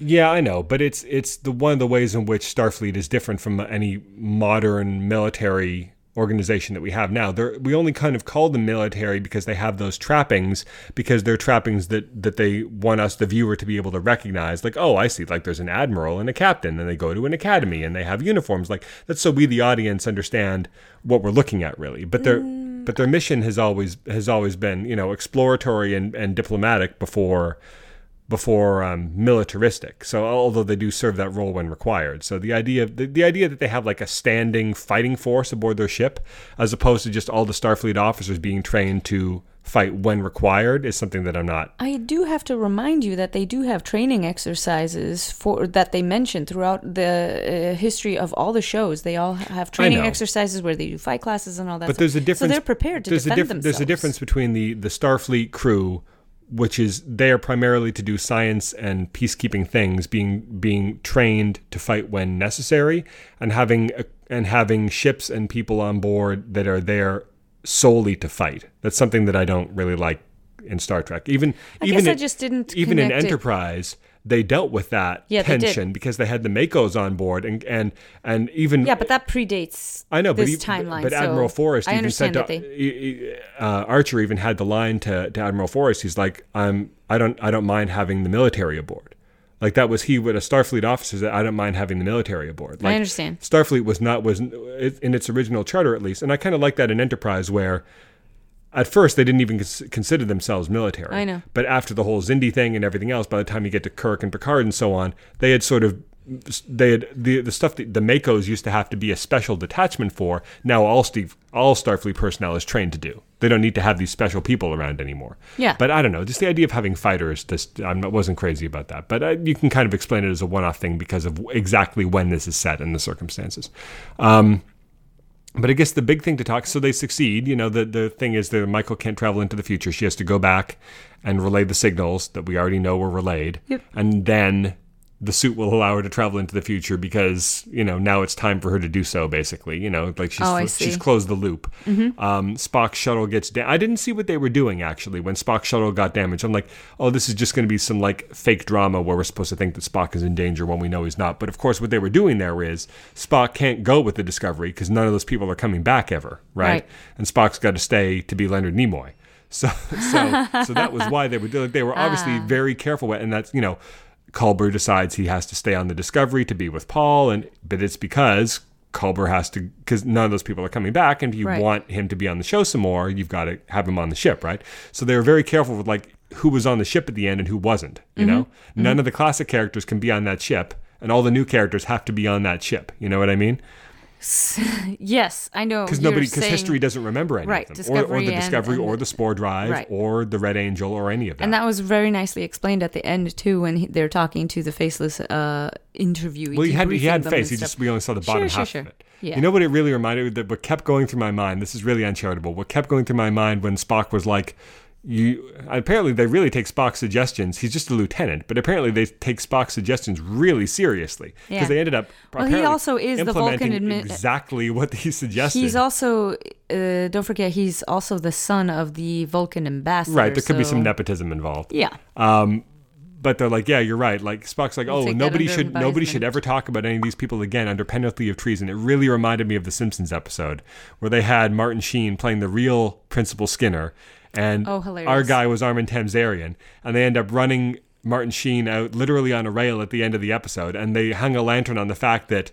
Nobody's ever going to talk about this Just- again, and everybody's going to pretend. Everybody's going to treat Seymour Skinner as if he always was Seymour Skinner, because they have Judge Snyder there, and he's like, "No one will ever talk about this again." Guilty of torture, and everyone's like, "Yay!" Because they're happy to have things exact. It was a, it was a meta commentary on how at the end of every episode of a sitcom, things always go back to exactly they were before, and any weird stuff that happened never gets mentioned again, right? But it really remind. I, I I was picturing the guy behind the desk there being Judge Snyder. Is like, "You're right. Nobody will ever mention this again under penalty of torture," and everybody's like, "Yay!" um, yeah. But but and so I- you know, I've seen people say, "Oh, you know," and even we were talking about this, like, "Oh, we all know that if Michael goes to the future, she's obviously not going to be stranded there." But apparently, like, that's what they're doing. Like, they Yeah. were talking to Alex Kurtzman, and they're Well, like, "Yeah." you were talking about that, but I absolutely said, why not? Well, I think it goes without saying that if Michael had been sent to the future without the rest of the Discovery, obviously in season three they were going to be reunited again somehow. It's not like they were going to write Sonequa Martin Green out of the show or have half the series set in the future and the other half set in the present, right? Either Discovery was going to have to go get her or she was going to have to come back somehow. One of those two things was going to happen, but the, the cast was going to be reunited again. But once you once you see that they're going to send the whole ship into the future with all of the new characters, then it becomes a whole different equation. But I didn't realize until the end that they were actually going to go through with that, you know? But that's what they set up in the previous thing. Well, sure, why I but they set stuff up and then they subvert it all the time. I mean, that's just that's just drama.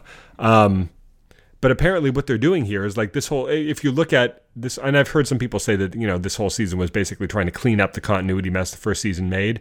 That's true to a certain extent, but I think you know more charitably, you could say that you know this was season was about bridging the gap between the status quo of the first season, which was a lot of stuff that we didn't know. Like, wait, you know, Spock had this adopted sister and there was a Klingon war we never heard about Yeah. and there's the spore drive that we never seen mentioned before and this season was was about you know wrapping that stuff up and bridging the gap between season 1 of Discovery and episode 1 of the original series. You know, we end the show Yes. it's it's it's very um noteworthy that they don't end the show with glimpsing our guys in the future.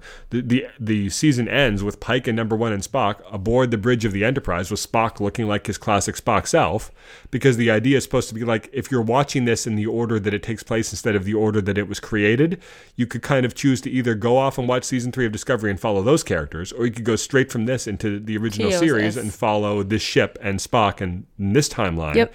and you would and everything would flow and make sense either way. Yep. They even have Spock say that his parents have agreed never to mention Michael's name in public. Yep. Mm-hmm. Which of course explains why we've never heard of her. Um, and the, the the whole thing that we talked about at the beginning of the season when it seemed like Spock hated Michael's guts. Uh, Yeah. Was that oh of course that explains why he didn't talk about her because she traumatized him as a kid and she he can't stand her Right. but now at the end of the season we see that literally he can't he can't mention her because he can't risk you know Right. Mm-hmm. contaminating the timeline or ask people asking too many questions or any of these And other that they things. actually Plus, out of honor for like her sacrifice and everything. Um, and of course, she has the line to him. She's like, uh, you know, don't be afraid to open yourself up and to reach out to people. And people reach out to you, Reach accept back. Mm-hmm. accept them, and reach. And then of course, there's the Kirk thing, the Yeah. Kirk reference, which they have to do, where she says to him, like, find the person that you think is is the most different from you. You know, find Mm-hmm. that one person and reach out to him, right? And they're like, oh, she's talking about Kirk, right? Ah, ah, yeah. Although I guess you could probably say that McCoy was probably was probably more dissimilar to Spock than Kirk was. Yeah, Kirk and they're the ones that like had the, one- mind meld. Sure, but that's yeah. Yeah. Um, but but My mind but so mind. so the thing here was to was to tie Here, hold my katra real quick. was to tie everything up, um, bridge the gap between season one of Discovery and the original series, but also set up this new status quo for season season three. So Yeah. season three, to hear Alex Kurtzman talk about it, is literally going to take place 900 years in the future. Yep. Hundreds of years past any Star Trek we've ever seen before. So now there's going to, I bet there's already a bunch. I want to see the Trekspertise video about this, but I bet there's already a million think pieces out there because there's been bits and pieces here and there about what the future is like past even Picard's time. There's like, oh, there's the there's the time ships, you know, from like the 27th century or whatever that were in Voyager a couple of times. Captain Braxton and his, his time ship crew, and then there's been, you know, like when um, Matt Frewer there came back to observe that moment Picard was doing. Um, Yeah. you remember? And like, oh, he turned out he was just a con man from the past who had taken the ship from somebody from Yep. the future. Like, there's been little met references to the future hundreds of years past Picard's time, mostly just to do with the fact that time travel technology is more common there. But we don't really know anything about the geopolitical. Does the Federation still exist? Does Starfleet exist in any recognizable form, or do they just police time now? Like, there's a lot we don't know. And this time, 900 years past this, in other words, 800 years past Picard's time, is past pretty much everything that I, I don't think we've ever had reference to anything this far in the future. The only thing I can think of is like, yeah, the time ship guys like Captain Braxton, and the brief moment in Enterprise where Daniels brought Archer forward to the the uh, the corridors of the Enterprise J to observe Yeah. the final conflict between the Starfleet between Starfleet, the Xindi, and the Sphere Builders. But Enterprise J is like only a few letters removed from Enterprise E. It would not be 800 years removed, right? So even that was probably only the 25th or 26th century, not the 32nd century, which I guess is where we're going. So we've never been this far. Mm-hmm. So I mean, the the obviously they've the doors are wide open here. Like they could do whatever they wanted, and they said that like. And I think that a lot of this has to do with the fact that Bryan Fuller created the concept for the show. He wanted it to be well. First, it was originally going to be an anthology series, but then he said no. We're going to keep doing more stories with the Discovery. Well, then you then you're trapped, right? Because now your your your status quo is trapped as a prequel. Where if you want to do six seasons of this, you're doing six seasons of a prequel where everybody knows you gradually got to make things more and more like the original series. Well, how do you break free from that? Mm-hmm. If Fuller's long gone, you know, I got Alex Kurtzman and now Michelle Paradise. So, like, what are we going to do? Well, let's just give ourselves a completely new playground to play in, right? Yep. So they could have either created like some new alternate timeline or something, which I think people probably would have been not crazy of because we've already got the Kelvin timeline in the movies. We don't need a third official Star Trek timeline. Mm-hmm. So move it to a different time, move it way in the future. So now, if you want things to be completely different, right? If you want Yep. to be essentially Voyager, one Starfleet ship lost in an unfamiliar mm-hmm. galaxy, you could do that. If you wanted to do so, you could have like completely new aliens, completely new situations, or you could do like wouldn't be interesting to see what are the Klingons like, what are the Cardassians like, what are the Fer- Ferengi like, like all the classic races that they couldn't deal with in the first two seasons of Discovery because canonically the Federation hadn't encountered them yet. Mm-hmm. You can now do. You can, you know what I mean? You Sure. can w- wouldn't it be interesting if you know now the Klingons are in this situation, or the Cardassians are ascendant again, or the the Borg are, are all over the Alpha Quadrant, or something like you know they could literally do the Borg in season. Why not? Right? Because it's been hundreds of years. I mean, what it what it kind of reminds me of is t- of two things. Um, Bryan Singer, director of um, The Usual Suspects, Apt Pupil, X Men movies, right? He had he's a big Star Trek fan. In fact, he had a little cameo in Star Trek Nemesis as like uh, a, as like a conn officer or something. Um, he's a big Star Trek fan. He had a pitch. These were during the dark years after Enterprise and before the J.J. Abrams movies, when there was no Star Trek for like ten years. He had a pitch in for for a revamped Star Trek TV series. I think it was going to be called Star Trek Federation, and it was going to take place hundreds of years past Picard. The Federation has crumbled right under its own. It's like you know, as empires tend to do, even Sure. peaceful, benevolent ones mm-hmm. fall into decay and and corruption and outside mm-hmm. forces attacking it or whatever. There's no Federation. There's no Starfleet. One last, like the last Starfleet ship, or like the, some people The Last discover. Jedi. Well, it's like there's the, basically the last Starfleet crew. Like a bunch of people find the last Starfleet ship, or it's like one last mission is launched or whatever, and it's basically they're the last standard bearers of what the Federation used to stand for, and they have to remind the galaxy what what the Federation used to be, and to try to create a new Federation from the ashes of the old. Right. Cool.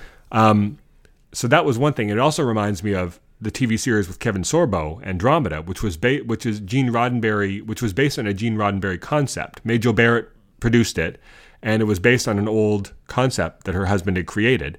And it was basically an off-brand Star Trek, and it was the same thing. It was hundreds of years after a Federation-like organization had crumbled, mm-hmm. and this was the last ship of people that represented that thing, and they were trying to carry its standard forward and make peace in the galaxy, right? Mm-hmm. So I was- part of me wonders if, I mean, none of that stuff obviously is canon because the Bryan Singer series never ended up getting made, and mm-hmm. Andromeda is not Star Trek, even though it was kind of based on Star Trek ideas by Gene Roddenberry.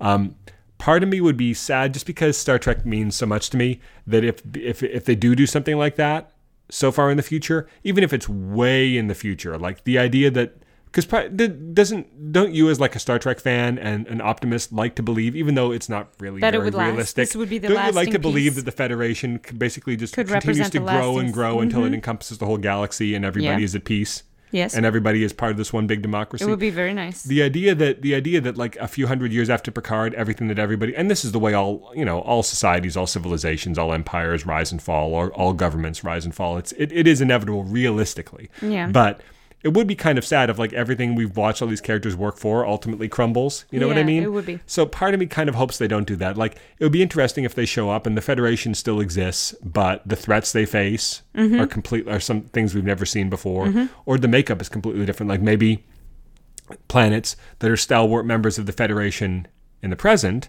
are now enemies of the Federation. Like, what if Vulcan is now an enemy? Like, I don't know. I'm throwing this stuff off Sure. the top. Like, what if Cardassia is one of the members of like the Federation Security Council, but Vulcan and Andoria are now enemies of the Federation or something. Like I just want the Federation to be, to exist and like and to still stand for the things it always stood for. Yeah. You know, just because Yeah. that the the optimist in me likes to you know believe that, it would that's ca- the Star that Trek it would feature. last because it's Um, the right way to be. Uh, but the makeup of it and the threats they face and the the geopolitical landscape of the galaxy can be vastly different. But I still want there to be some recognizable thing there. Yeah. But but it- that raises its own issues, right? Like if the Discovery is just one ancient ship, like literally ancient ship, that'd be mm-hmm. like sending forward an old, you know, Model C 400 years into the future. to the to the Star Trek times. Like Yeah. what good are they possibly going to be in any sort of right? Well, I mean, If they're, going to make a heck of a, a prop in the holosuite. well, but if they're I'm if- kidding. Yeah. If there is still a Federation and a Starfleet, our guys are going to be completely useless. Because Yeah. they're, they're going to be a millennia technology out of date, right? Yeah, I mean, as a historical artifact, it would not be. Well, yeah, but you don't want to watch a show about a bunch of people sitting around being museum hey, props. what up? Yeah, yeah, yeah, no. But it'd be like if you know, like what good is? I can't even think of an, an analogy. But you take you take any technology from a thousand years ago and bring it forward now. What good is it going to be in any military conflict, right? Like you, you're going to have like a little rapier or something versus drones and stuff. Like it's not, you know what I mean? Like they'd be completely useless. So so something tells me that the only way you would have drama and stakes is if there is no support system for them when they get there. You know? Yeah. Because otherwise, Well, where's the mm-hmm. drama come from? oh I'm I'm sure. You, You see what I still- mean, though, right? I do see what you mean, but I think that there's a way around that uh, uh, around that pylon. I think that you could still have your cake and eat it too. The Federation could exist, but like you said, it could be facing threats that only our Discovery crew is uh, can help handle, like some I don't know old school that- approach. I don't know if that's realistic. No, because look at it this way. Hang on. Da, da, da, da. They have knowledge that nobody in the Federation has any recorded knowledge of. The whole spore drive thing, the whole everything else like thing. Like, yes, they can travel through time, but maybe they can't travel through all of space. You know what I mean? Like maybe they haven't mastered that element of it. There's always something that Mm-hmm. I don't know. There's a, there seems to be always something that Tilly knows that nobody else knows. But um, well, I mean, the continuity nerd in me, in me says that those those Starfleet time ships that Voyager encountered those few times, they could travel instantaneously through space and time because they traveled back in time from the Delta Quadrant to Earth in the Yeah. 20th century. So they could do both. They could. They essentially. They, and Janeway even said, you know, you could get us home in a second. And he's like, no, that's not the way the timeline's supposed to go. And our whole thing is about protecting the timeline, right? So, I mean, that's the thing is that if they get to a future where that technology exists, they could be sent back. But the whole point is that they can't be sent back, right? Because I understand. they can't allow this technology to exist in their own time. So even if they are given the choice to go back, they're probably going to say no. They're Right. choosing to stay there. Um, so that explains why they don't go back, even if they're able to. Mm-hmm. But it doesn't explain what they're going to do once they're there. Either they get there and they're completely obsolete, or they get there and everything we know is gone, which is a bummer. We'll have to, yeah, we'll have to wait and see. Because no, I'm pretty sure that they saved the, I don't know, all of civilization from well, they that time forward. Yeah, I mean, they- Picard has saved civilization saved ten times over too. That, that- doesn't mean there's not going to be they saved threats. the fate that Michael's mom saw happen from happening. yes. So they are going to encounter people. They are going to encounter situations, and they probably are going to be offered the option to go home and refuse it. I think that's the only way that the honorable thing to do, right? Because, like Unless things said, are so canon- bad when they get there that those time ships don't exist anymore like, either. Like, like nobody knows how to build them no, anymore. No, I mean maybe, but like you said, canon has established that uh, time travel becomes fairly ubiquitous only a few hundred years in the future, and definitely more than nine, uh, less than nine hundred. So, um, so that's already been established. That that that gun has been placed on the mantle. Now it's time for us to see it. Um, we'll see. I mean, part of me thinks that There's that's why. ton they could do. I mean, I was listening, like, like on the on one of the podcasts I was listening to, they were saying that they they kind of would have rather wouldn't have been interesting if they only got sent forward hundred years, Hmm. and now they're rough, and now they're like just post Nemesis. No, basically. you know why? Because then everybody would have expected some uh some interaction with next gen people. yeah, like, but it would, be, it would be it would be after that. But yeah, like basically they They'd would have still it set. be like, "Oh, but oh, but oh." You know, no, no, no, no. They should be they Well, should be free to do their but for all the 90s and 2000s, like TNG, Deep Space Nine, Voyager, each Star Trek show was set in basically in real time to its contemporary shows, right? Like Deep Space Nine and TNG were taking place at the same time, and then Deep Space Nine and Voyager were taking place at the same time. It's not like they had to do some crazy time jump. I know. I'm So- not saying anything. I know, but and people were like, my- "Oh, like they could have the next gen people show up." Yeah, they could, and sometimes they did, but it's not like that wasn't the point of those shows. Um, if you were to move, if Discovery were Oh, to go see what you're forward to the same time period when the Picard show is going to be set, roughly twenty years after the final next gen movie, then you would have all of your current, all of your Star Trek shows. You'd have Discovery and Picard. They would be taking place contemporaneously, and every and there'd be like a nice clean start. Like now we can explore new stories, and, now- and we don't have to do prequels anymore, right? I feel like you can't do that with this particular show because it's been branded as a prequel.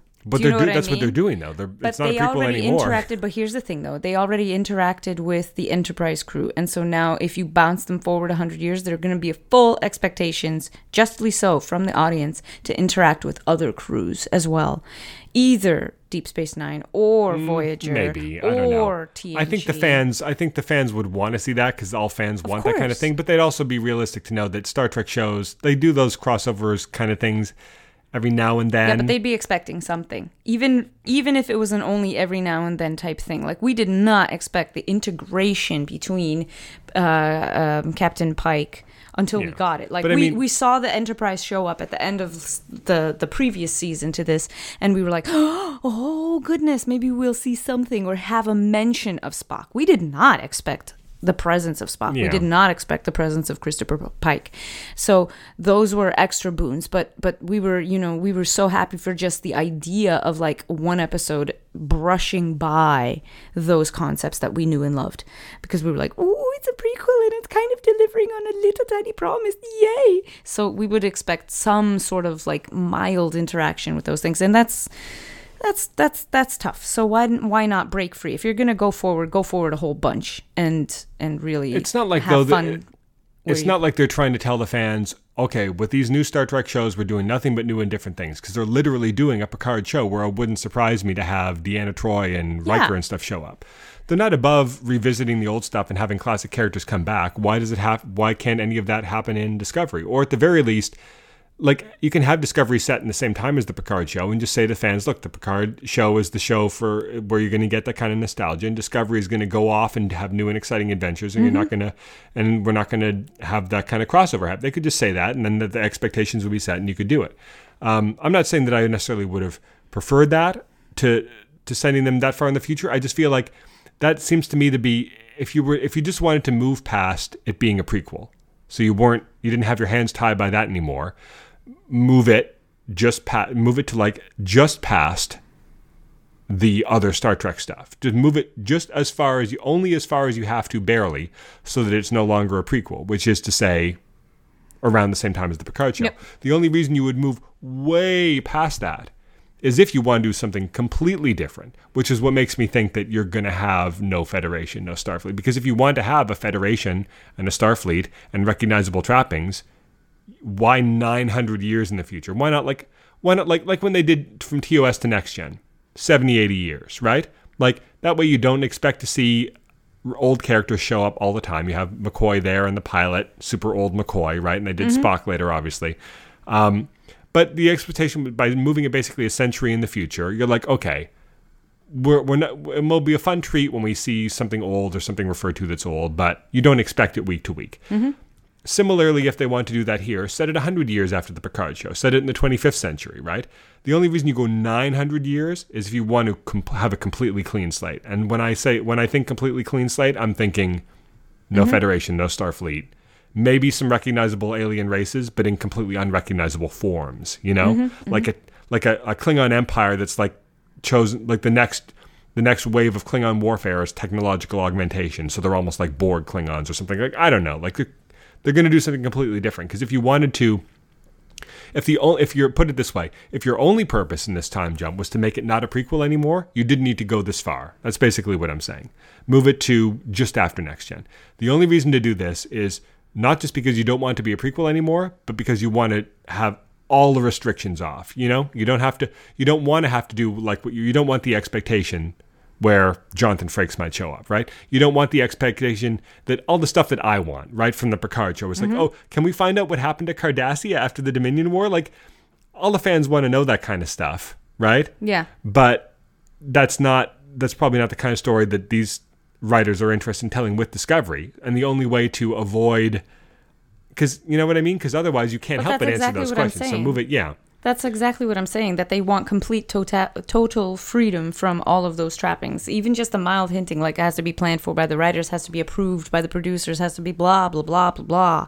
So I think that it's kind of fun to have something completely just a tabula rasa, a complete blank slate Yeah. for them to play with. But I think go. I think mark my words. I think the first time we see a trailer for season three of Discovery, there's going to be some ominous line in that trailer about Oh, the. Federation doesn't exist anymore. I don't some- think it'll not exist. I just well, it doesn't have to not exist. Let's put it that way.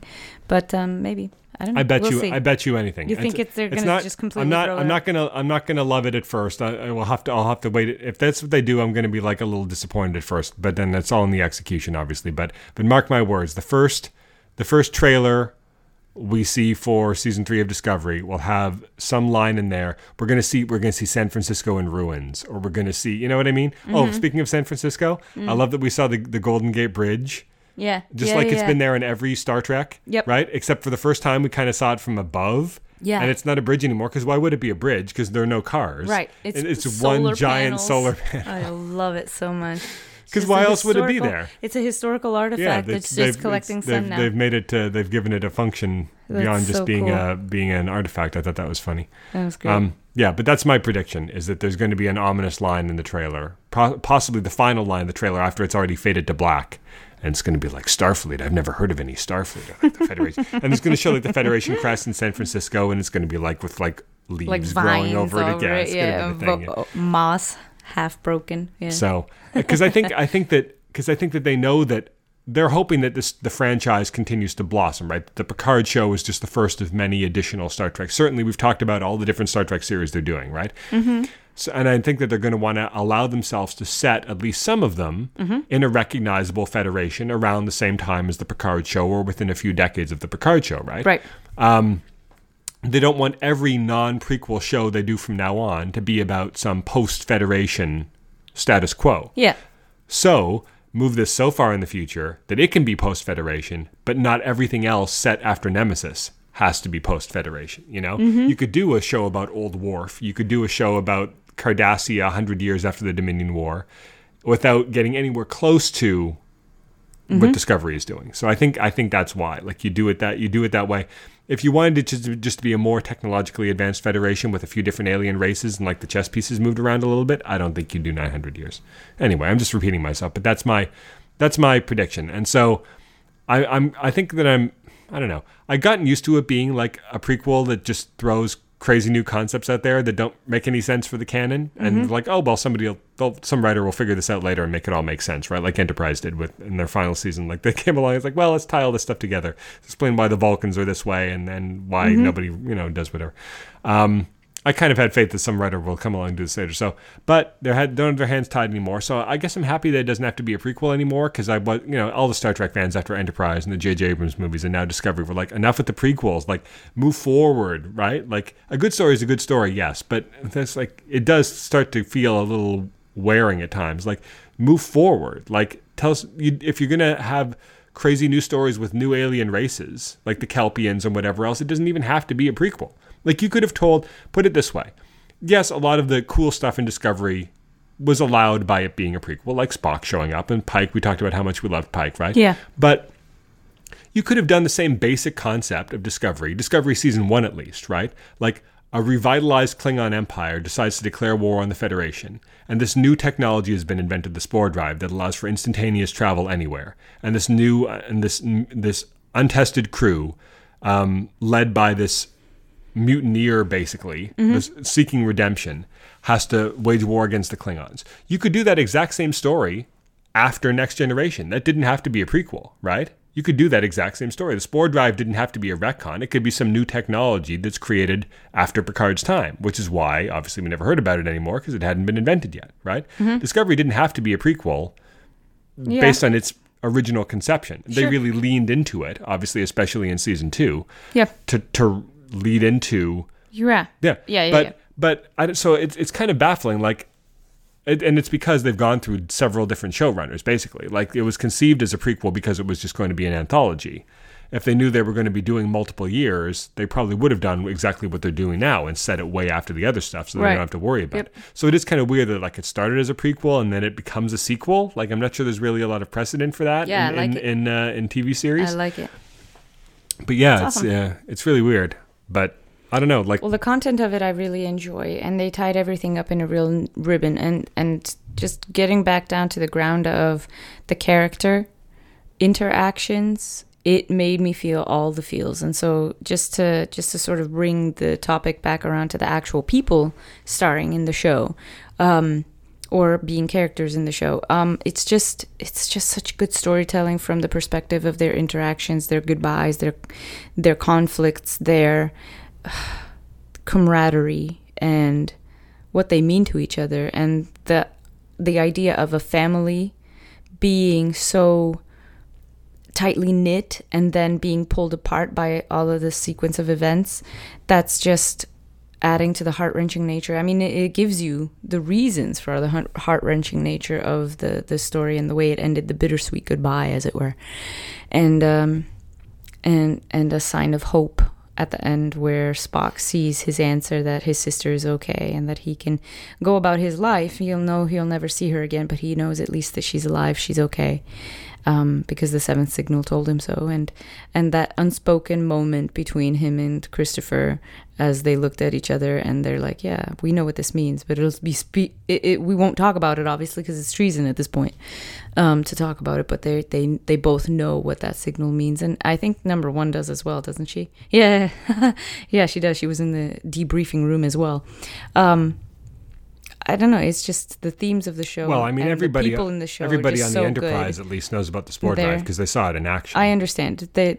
I'm just talking about the people now, and it's just it was a beautiful note to end on, and um, I mean, I can't wait for season three. the That's it. nobody ever speaks about it again thing really relies on a lot of like because because it's not just it's not just the people that Oh, hang on, hang on, hang on. everybody any Hold of those on. people had ever met right like everybody on. that Saru had served with throughout his entire career Hold or. Michael or No, no, no.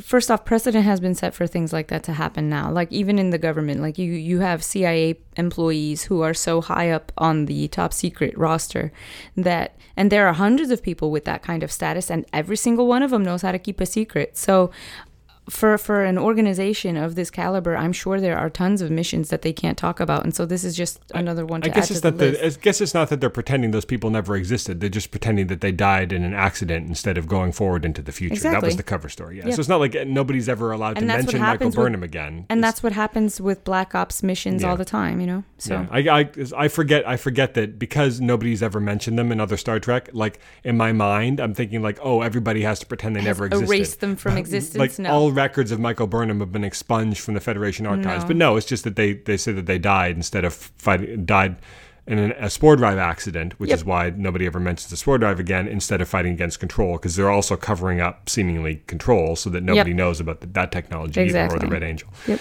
Yeah, and of course, the last thing I'll say is that it and it goes without saying that now everybody's clamoring for an Enterprise. I don't know what they would call it because they came. They've already used the name Enterprise, an Enterprise spin-off starring Pike, Spock, and Number One, as played by yeah. these actors. And Alex Kurtzman knows that that's what people are asking for too. Pardon me. I mean, we know that they signed Anson Mount and Rebecca Romijn and presumably Ethan Peck for a one-season thing only. Mm. But of course, that doesn't mean that they can't re-sign them for something else. Exactly. I mean, the Exactly. history is replete with characters who were brought on for a one season guest star role and then later ended up doing something headlining else. their own show or coming back for whatever. So, so awesome.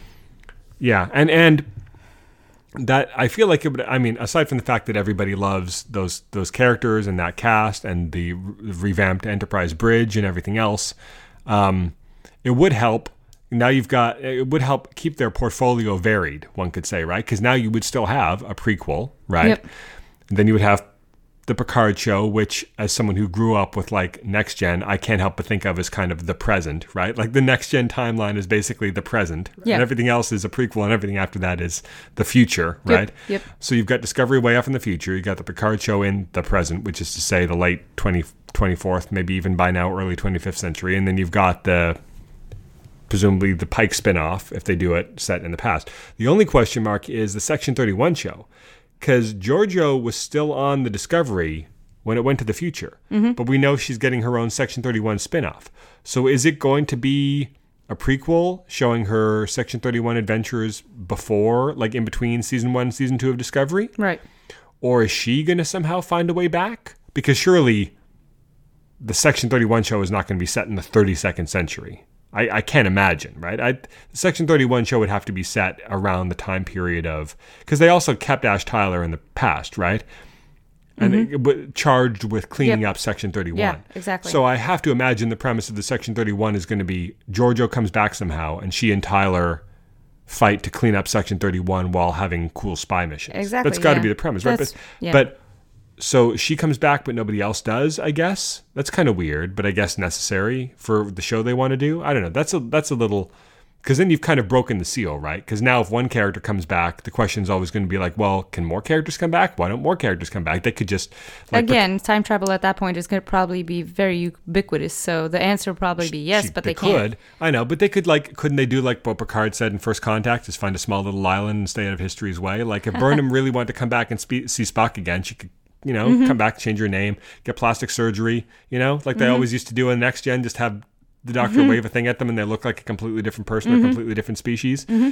I mean, they could. You see what I mean, right? Like you start to ask these questions once one person has come back. So I wonder how they're going to thread that needle. Well, you, uh, It's kind of like I think it'll be more of an honor weird bound that they've thing. announced it and then she goes to the future. It's kind of like when they announced Legends of Tomorrow and that Caity Lotz would be starring in it when currently her character was dead on Arrow and then like I guess they're going to have to bring her back somehow, but we when they were doing that we knew it was yeah. because she was getting her own show, right? We know Georgiou's getting her own show. We're like I guess they're going to have to bring her back somehow. so that's a little weird. I kind of I kind of kind of would have been I kind of wish they had waited to announce the Section 31 show until after this because I was thinking like Georgiou can't go. She's got to be here for the spin-off, right? So that was that kind of took me out of it a little bit, but that's that's not really important. No. Yeah. Anything else to say? Uh, no, I I'm just looking forward to the next season. Yeah, I'm really looking forward to it too. I, and and if they do thing like some post-apocalyptic, you know what I mean, some post-Federation Alpha Quadrant something, I'll I'll get over it. You know, it's just I do think that, that you agree with me, right? That that would be kind of a bummer. That would be a bummer. It's not like Star Wars where these governments rise and fall with every trilogy. You don't no, really get your it too attached. idealism. I mean, you hope that one thing that survives is idealism. So even if the, uh, I, I hope this is my prediction. Ready? I think that the showrunners don't really want to do that thing because it would it would be everybody's expectation, right? Just like you established. I think that what they're instead going to do is that it evolved. And it either I Yeah, hope it would be my doesn't evolve to like a negative, corrupt No, organization. that's the one thing like they're not what he was doing, like what what the um they had the digital short or whatever that that Star Trek short where, where Oh, the that's the guy other big question was mark, the saying that- Calypso yeah, short. the Calypso short. Yeah, that's the other big question because everybody was expecting that to tie into they this somehow. they tied in the other two shorts, didn't they? They tied in Yeah, Saru's short that's and they tied close. in They're like and Discovery they had tied been in Poe's had been adrift for a thousand years, and they're traveling 920 years into the future. So those numbers are pretty close. So, but was that future averted? By these events, That's what like was that the future where Leland kills everybody aboard the Discovery, takes the sphere data, and leaves, and destroys all the planets? And now, but no, because all can't be. sentient life was, was- wiped out. Yeah, exactly. Yeah, so, so that is a bit of a question. Of course, all we know is that Discovery was left adrift for a thousand years. Yep. We don't know that it was a thousand When? years from now. Exactly. It could be a thousand years from the 32nd century. That could have been the 42nd century. Sure. Right? We have no idea. Yep. Yeah. So, I, I one thing one thing I will I will guarantee you they were not going to do because the fans would go to their houses and drag them out into the streets and execute them. they are not going to have some dark dystopian evil federation.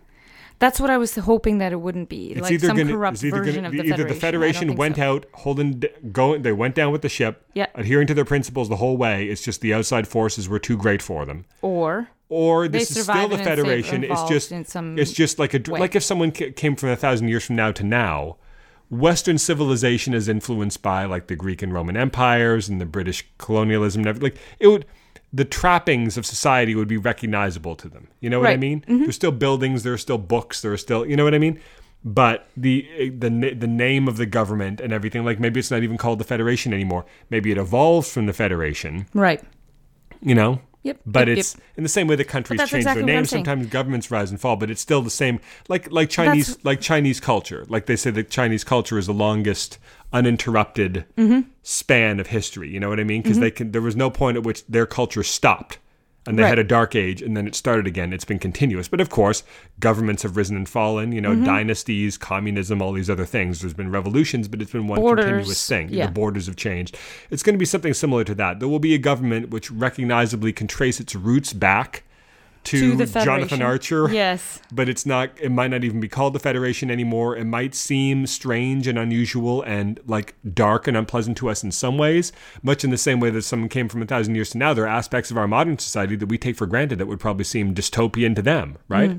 Like you, maybe. you all stare at these screens all the time and you're all like you're you're, you're, you're all the pollution and like we take it for granted and yeah some of that stuff isn't great but we you know what i mean it Yeah. doesn't mean we're living in some dark dystopia like the world's better in some ways most ways but a little worse in other ways you know what i mean and something tells me it's going to be that would be that Mm-hmm. Would be my culture hope shock. that would be my hope that they do a real big culture shock thing Yeah. but it's not But that's what it's I not would- all bad it's Kind of what I expect, actually. that's, kind my of what I hope but something tells me that but that's my, my concern is that if they want to do that it's the sheer magnitude of the time jump it tells me that they want things to be completely different not just an evolution of what we know i hope i'm wrong about that though but we've been we've talked about that for long enough Yeah, so if you want to reach out to the show, uh, we have an email address, mailbag at smartspodcast.com. Our website is www.smartspodcast.com. Our Twitter handle is at smartspodcast, and on Facebook, it's facebook.com slash smartspodcast.